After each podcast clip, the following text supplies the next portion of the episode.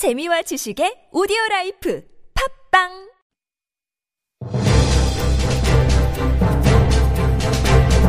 살아있는 비평의 광장 TBS 아고라 안녕하세요. TBS 아고라 송현주입니다. 관찰 예능 프로그램이 논란입니다. 출연자의 사생활을 있는 그대로 보여준다고 했는데 설정을 넘어서서 조작된 내용까지 상당히 포함되어 있었다는 겁니다. 시청자들의 분노와 배신감도 상당한데요. 미디어 광장에서 우리 방송의 관찰 예능을 포함한 리얼리티 프로그램의 문제점을 살펴보도록 하겠습니다.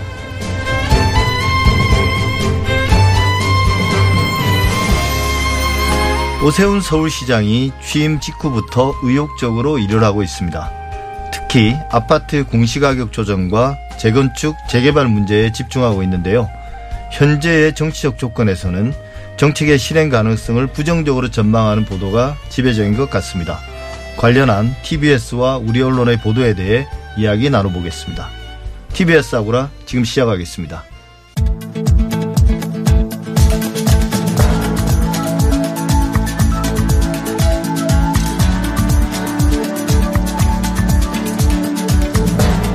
미디어 브리핑 시작합니다. 금준경 미디어 오늘 기자와 함께합니다. 어서 오십시오. 네, 안녕하세요. 예, 오늘 첫 소식은 뭔가요? 네, 그 텔레그램 N번방 사건을 세상에 알렸던 추적단 불꽃이라는 팀이 있었잖아요. 예, 예. 그리고 또 온라인 성착취 현황을 모니터링해온 프로젝트 리셋이라는 그룹이 있는데 요 두 팀이 함께 이제 언론을 향해서 수사에 대한 방해를 좀 멈춰달라 이런 호소가 있어서 전달을 드리려고 합니다. 예, 이게 그러니까 언론 보도가 오히려 이제 수사에 방해가 된다. 네. 뭐 어떤 수사 관련된 진척 사항이나 뭐 기밀을 누설해서요. 맞습니다. 그 지난 3월에 텔레그램 성착취 사건 가담자들이 검거되고 형을 선고받은 상황이기는 한데 이 성착취 문제들 그리고 잡히지 않은 가해자들이 게임 채팅 앱인 디스코드로 옮겨간 상황입니다. 이 추적단 불꽃과 이 리셋은 디스코드를 지속적으로 또 모니터하고 취재를 해오면서 최근에 100여 명이 넘는 피해자를 양산한 불법 촬영 유포 사건을 파악하기도 했는데요.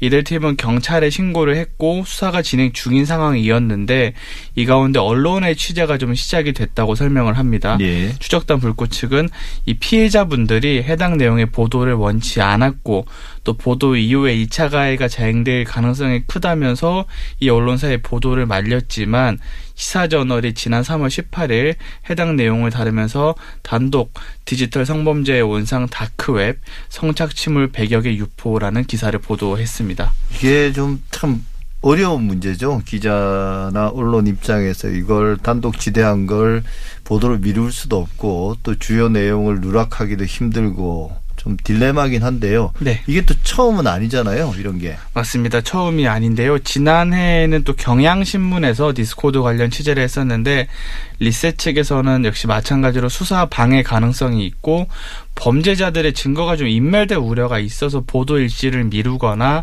디스코드라는 이름만이라도 좀 언급하지 말아달라고 당부를 했는데 당시 경향신문은 단독 텔레그램 N번방 성범죄 이번엔 디스코드서 버젓이 활개 기사를 냈습니다.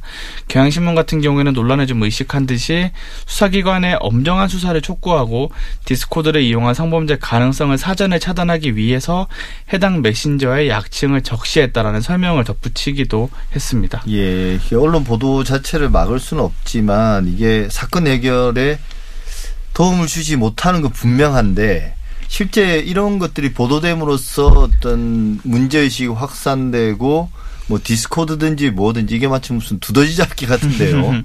어, 이런 게 다시 발붙이지 못하게 그런 어떤 문화나 또 이제 수사기관의 경각심을 불러일으키기도 하고 그런 긍정적인 면도 있지 않습니까? 맞습니다. 그래서 저도 이거를 뭐 일도 양단이 딱 결정을 내기는 좀 어려운 이슈라고 생각을 하는데 다만 이제 언론 보도가 나오면서 수사망에 있었던 가해자들이 좀 종적을 감추는 일이 반복되고 있다는 게 추적단 예. 불꽃과 리셋 측의 입장이긴 합니다. 이분들 입장을 좀 더 전해드리자면 언론이 어떠한 명분을 앞세워 신속한 사실 보도를 강조할지라도 이 디지털 성범죄 생태계에 경각심을 갖고 피해자 중심 보도 원칙을 우선시했다면 결코 단독 보도에 급급하진 않았을 거다.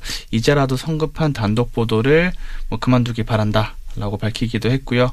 또 이제 분명 디지털 성범죄를 취재하고 보도하는 언론이 필요하지만 보도 방식에 대한 고민과 검토가 터무니없이 부족한 현재로서는 이 디지털 성범죄 근절에 별로 도움이 되지 않을 거다라고 우려하기도 했습니다. 예, 이게 그냥 그 과거에 경찰이 범인 쫓듯 하는 게 아니라 네. 디지털 성범죄의 또 특수성이 있으니까 맞습니다. 그 부분에 대한 고려가 좀 더 필요한 것 같습니다. 네.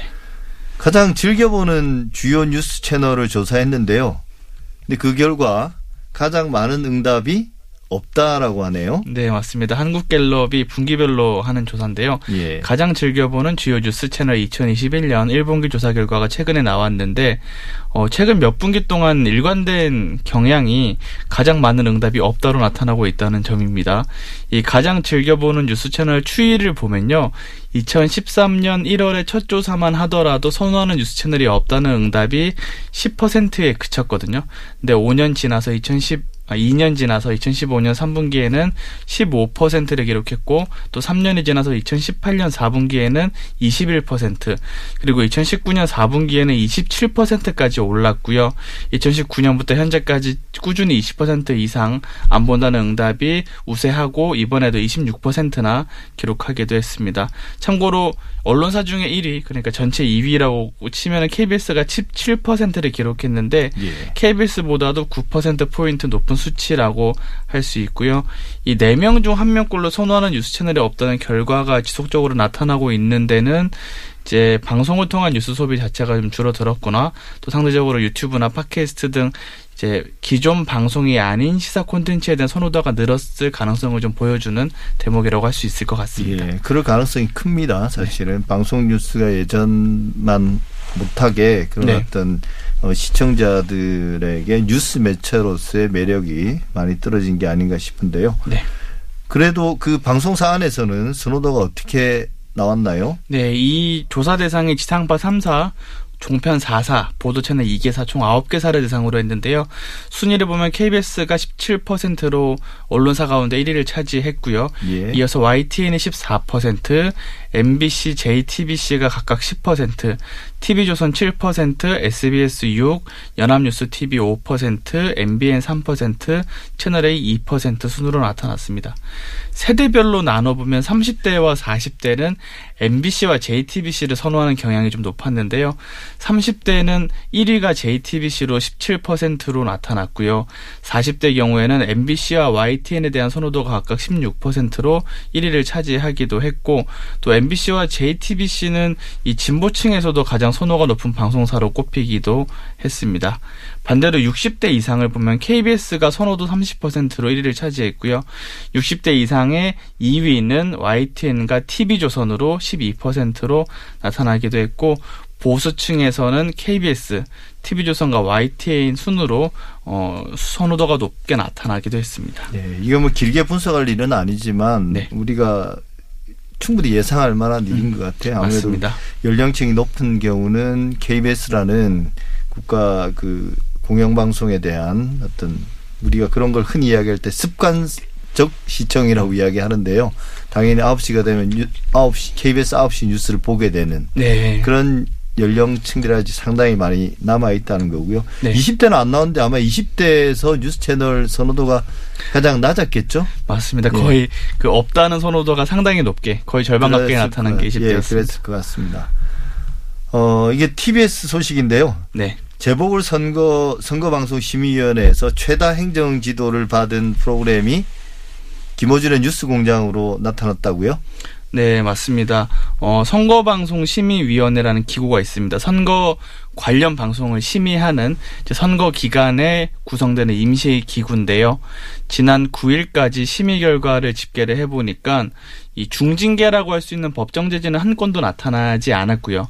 다만 이제 경징계로 분류할 수 있는 행정지도의 경우에는 TBS 김어준의 뉴스공장이 권고 4회, 의견 제시 1회로 총 5회로 가장 많은 행정지도를 받았고 이어서 YTN이 3건, MBC가 2건의 행정지도를 받은 순서로 돼 있고요.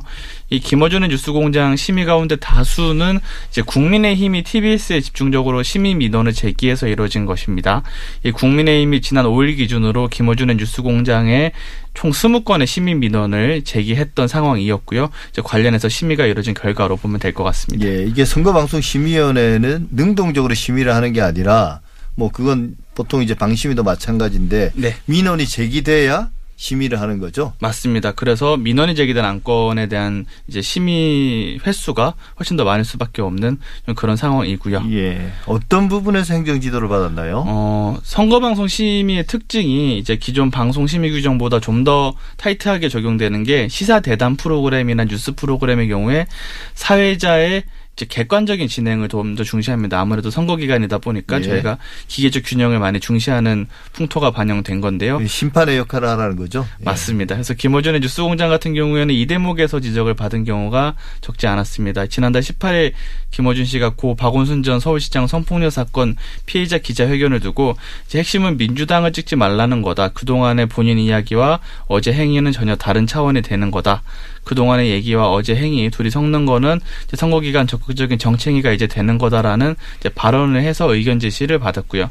또 지난달 19일에는 오세훈 서울시장 후보 내곡동 보상 관련된 의혹이 있었잖아요. 이 문제를 설명하면서 토지보상업계 전문가들 사이에서는 보상 역사상 돈을 번 것은 4대강과 내곡동 두 건밖에 없다고 발언한 방송이 너무 단정적으로 보도했다는 이유로 권고를 받은 상황입니다. 예, 사실 뭐 선거 관련 이번 보궐선거에서 김어준 뉴스공장이 어, 특히 야당 후보들에 대한 의혹과 그 검증을 좀 상당히 강도 높게 진행한 건 맞죠. 다른 언론에 비해서. 그만큼 맞습니다. 또 다른 언론들은 그 문제들을 소홀히 했던 것이기도 하고요. 그러다 네. 보니까 이런 결과들이 나온 것 같기도 합니다. 근데 또 한편으로는 이런 선거방송 심의위라는 데가 네. 법에 따라서 심의는 하지만 그렇다고 해서 적극적으로 하는 것도 아니고 그러다 보니까 행정 지도나 이런 것도 사실 손방망이 혹은 별 의미 없는 이런 활동들에 그치지 않습니까? 맞습니다. 이 선거방송 심의위원회 기구라는 게 이제 선거법에 따라서 형성되기는 하는데 이제 임시로 구성되는 기구이기 때문에 이제 위원분들이 이제 처음 심의를 하시는 분들도 있고 이제 그렇다 보니까 심의 자체가 어좀 신중하게 비교적 큰 제재를 네. 안 하는 경향이 나타나기도 하고 또 반대로 위원이 누구냐에 따라서 좀 시스템보다는 위원의 성향이 좀 엇갈리는 그런 지적이 좀 있어서 제 심의 제도 전반에 대한 고민도 좀 필요한 그런 대목이라고 할 수 있습니다. 예. 금준경 기자였습니다.